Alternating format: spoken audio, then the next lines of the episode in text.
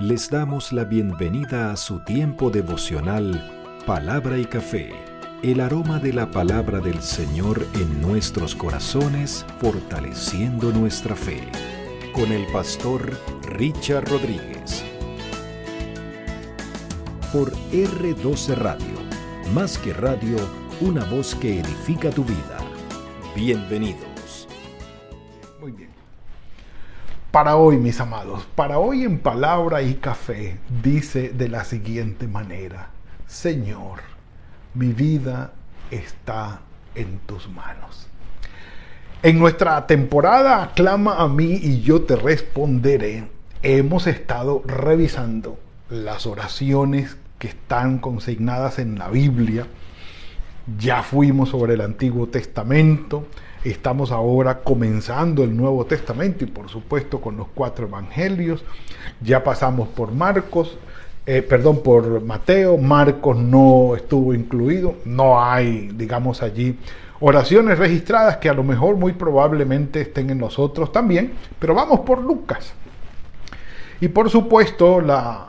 Ah, no pueden faltar las oraciones de nuestro Señor Jesucristo y ya estamos en Lucas al final del ministerio de nuestro Señor, entendiendo que si Él, nuestro Señor Jesucristo, nos dio el ejemplo de comunión con el Padre, de búsqueda de nuestro Padre Celestial en oración, cuanto más nosotros. Así que allí tenemos un desafío, tenemos un ejemplo, tenemos un mandato, tenemos una necesidad inherente de buscar de nuestro Padre en oración. Así que no se trata de formalismo, no se trata de un ritual, no se trata de una obligación piadosa para ir a buscar al Señor en oración, se trata de dejar fluir la naturaleza que el Señor ha puesto de manera espiritual en nuestros corazones para buscarle a Él. En oración se ha dicho una palabra, un café, por eso vengan. Mm. No digamos más, no digamos más. Muy bien, muy bien. El Señor Jesucristo en la cruz, lo dejamos allí, el día de ayer y antier también. Pero hoy nos vamos a centrar en el final. La palabra que está registrada en Lucas capítulo 23, versículo 46. Lucas capítulo 23, versículo 46 dice entonces, Jesús clamando a gran voz. No fue una frase o una expresión normal como las anteriores, que tal vez algunos le escucharon. Hablaba desde su cansancio, desde su agonía, desde su intenso e inmenso dolor, hablaba desde allí. Tal vez entre suspiro y suspiro o respiro y bocanada de aire, iba hablando por la agonía de la situación, quienes han estudiado minuciosamente lo que significaba física y emocionalmente el castigo previo y la crucifixión en sí, dicen que era un castigo supremamente duro de resistir. Y colgado allí en la cruz, no creemos que él tenga mucho o haya tenido mucho aire o mucha energía para hablar. Así que Lucas como médico se ocupa de este detalle y él dice que clamó a gran voz como un grito al final, como que tomó ya de las últimas fuerzas que le quedaban, el aliento de vida que le quedaban y dice que fue un grito, un clamor a gran voz. No fue un hablar normal de un moribundo, de alguien cercano a la muerte, afligido, cansado, extenuado, por supuesto en extremo de todo el castigo recibido, sino eh, no era de, de alguien tranquilo, sino de alguien supremamente cansado, pero hace la distinción, fue un clamor, fue un grito. Y dice, entonces Jesús, clamando a gran voz, dijo, Padre, en tus manos encomiendo mi espíritu. Tiene que haber sido un temblor, tiene que haber sido un momento de un accidente o de una calamidad o de una muerte muy sentida y muy profunda en, en el momento preciso para que podamos entender lo que significa clamar a Dios a gran voz. No es una oración piadosa, ceremoniosa, normal.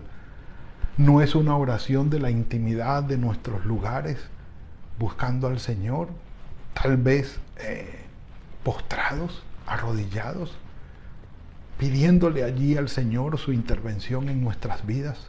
No, esto es un grito, un clamor a, gran voz.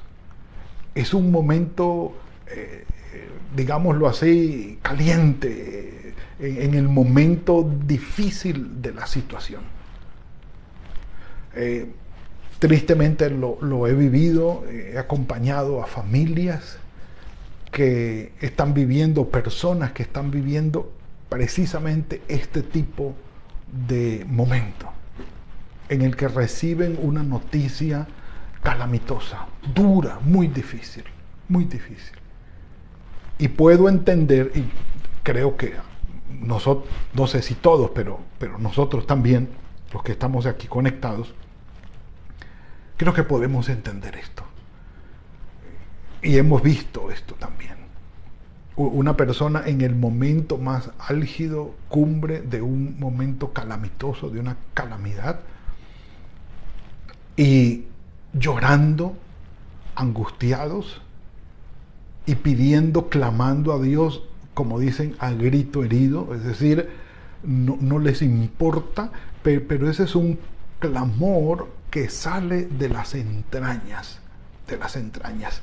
Es como que la vida se suspende eh, en un espacio, en un tiempo, en un momento en que se sale de todo control humano no hay manera de controlar lo que está sucediendo ni de garantizar lo que vaya a suceder. Ese momento en que se siente como suspendida en el aire la vida por todas esas noticias calamitosas, duras, imposibles de controlar que han llegado y surge ese clamor interno entrañable al Señor. Ayúdame, Dios mío, ten misericordia de mí ayúdame Señor, no puedo con esto, esto es muy duro, ten misericordia de mí, ¿por qué pasó esto Señor? Estoy recordando frases, frases de esos momentos difíciles. A eso nos referimos o entendemos cuando Lucas dice que el Señor clamó a gran voz. Ya, él pudo soportar el sufrimiento, los latigazos, y era consciente llevar la cruz, los golpes, los escupitajos, las burlas, los gritos de la gente. Él estaba allí, él estaba allí, estaba eh, en control todavía, sufriendo y, llevando aquello, sufriendo y soportando aquello. Allí iba, dándole y vamos a la cruz, vamos, y, te lo pusieron sobre la cruz, aquí estoy Señor, aquí estoy Padre, y, y, metieron los clavos y aquí estoy Padre, y lo subieron a la cruz y levantaron la cruz, aquí estoy Padre, perdónalos. O sea, todo aquello está muy difícil, pero aquí estoy, estoy en control, estoy, aquí estoy todavía, aquí estoy todavía. Pero llega este momento y dice, ya no más en su humanidad, es el momento de decir con una muerte digna del precio que vale el pecado de la humanidad, Señor, Padre, te entrego mi espíritu.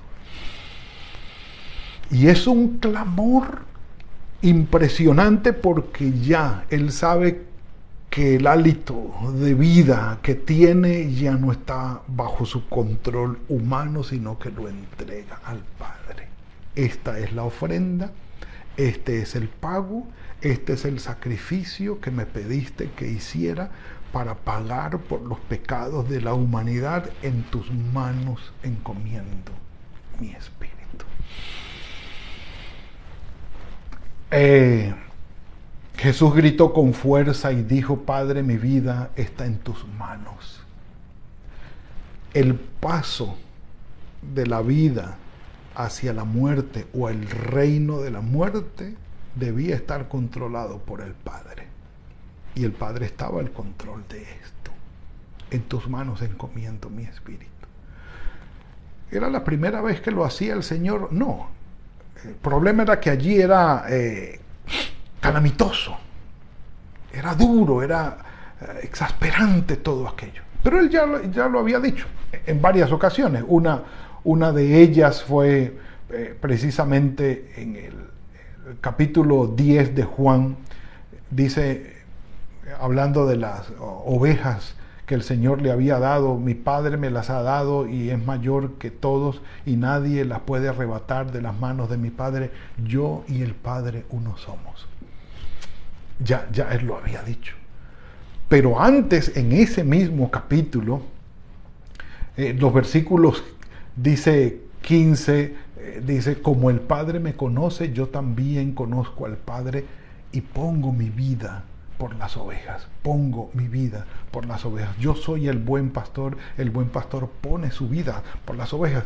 El Señor sabía a lo que iba, pero el poner la vida por las ovejas, o que en varias ocasiones lo repitió, significaba eso, ir a la cruz y decirle al Padre, aquí está mi vida. Es la ofrenda requerida en sacrificio por la humanidad, pues los amas y no quieres que ellos paguen por su pecado, pero es el sacrificio que has pedido, aquí está.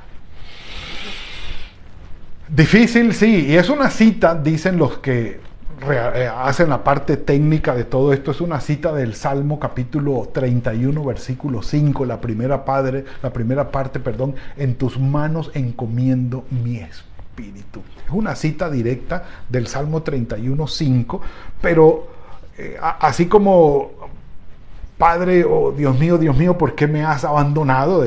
Una cita del Salmo 22, esta es la, una, la del 31 en su primera parte, el versículo 5, pero más que eso, es la confianza que tiene el Señor Jesucristo en el Padre para ese paso.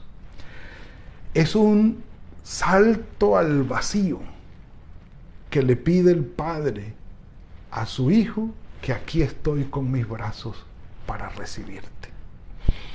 Y no estoy hablando del Padre Celestial, sino de un Padre terrenal que está enseñándole a su Hijo confianza para vencer sus temores y lo pone en ese lugar, en esa mesa, en ese lugar alto y le extiende sus brazos y le dice, hijo, salta, aquí estoy.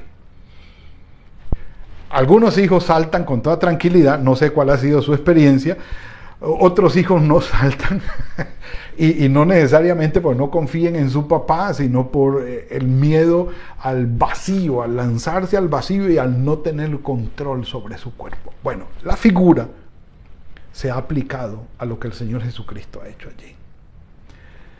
Es un salto donde ya no tiene control humano sobre la vida, esa vida que se encarnó, ese verbo que se hizo carne para habitar entre nosotros, saltó al vacío.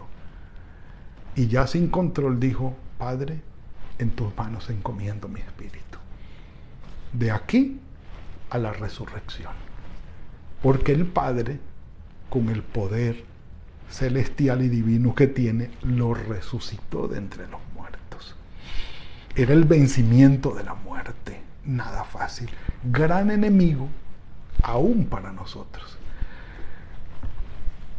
nuestra reflexión, mis amados. Por un lado, en el momento en que no tenemos control sobre las situaciones calamitosas que nos llegan, le decimos al Padre, ten misericordia, en un gran clamor, ayúdame porque no tengo de dónde asirme, ayúdame.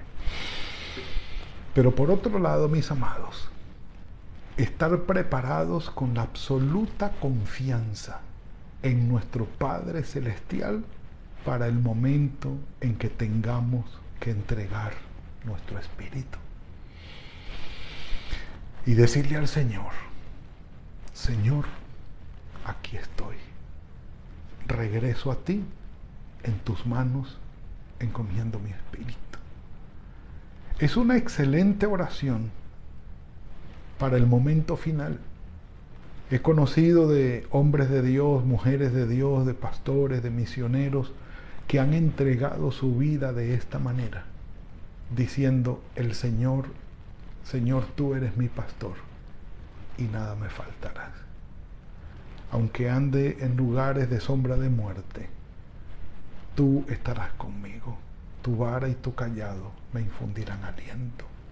Y en el momento preciso de fallecer, de morir, están diciendo, Padre, en tus manos encomiendo mi espíritu, a ti voy. Dan su último suspiro y parten con el Señor. Ay, mis amados.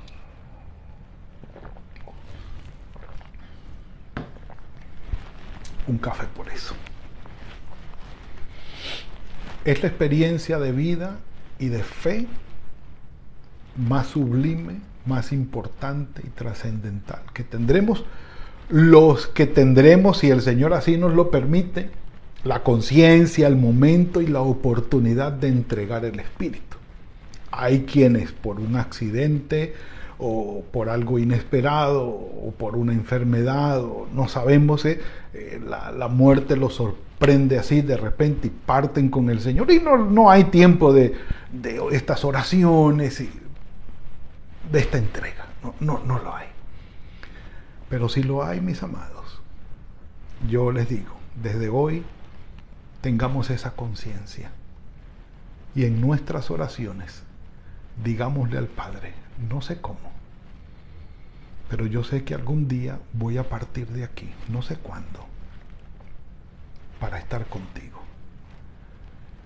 Dame la oportunidad de poder tener una oración como esta y decirte, Padre, en tus manos encomiendo mi espíritu, recíbeme en tus brazos y partir a su presencia. Agradezcamos por la vida de los que ya han partido y han puesto sus vidas en las manos del Señor. Pero si hemos de confiar en el Señor en este momento tan trascendental, ¿por qué no confiar de los detalles más pequeños de nuestras vidas?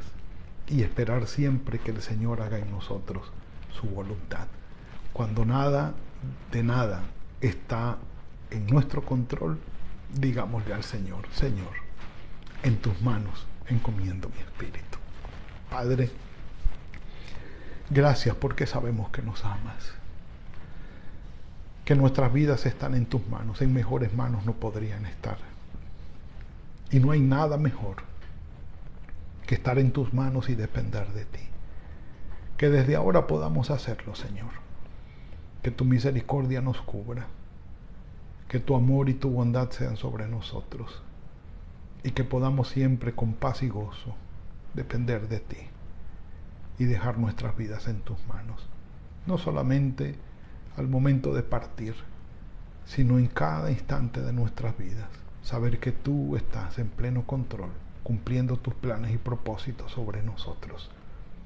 Gracias por el ejemplo de nuestro Señor Jesucristo y gracias por el amor inconmensurable que nos tienes.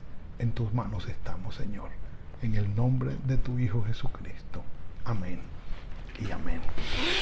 Fue la entrega de hoy, mis amados, en el nombre del Señor. Espero que tengan muy buen día, que el Señor los guíe en todo cuanto hagan, que sea un día fructífero Feliz cumpleaños Raquelita, que el Señor te bendiga, que disfruten todo este día y que el Señor los guarde en todo. Nos veremos mañana, si el Señor así lo permite, en otro tiempo de palabra y café. Que el Señor los bendiga. Gracias por compartir con nosotros este espacio de palabra y café. Hasta una próxima oportunidad por R12 Radio. Más que radio, una voz que edifica tu vida. Que Dios les bendiga.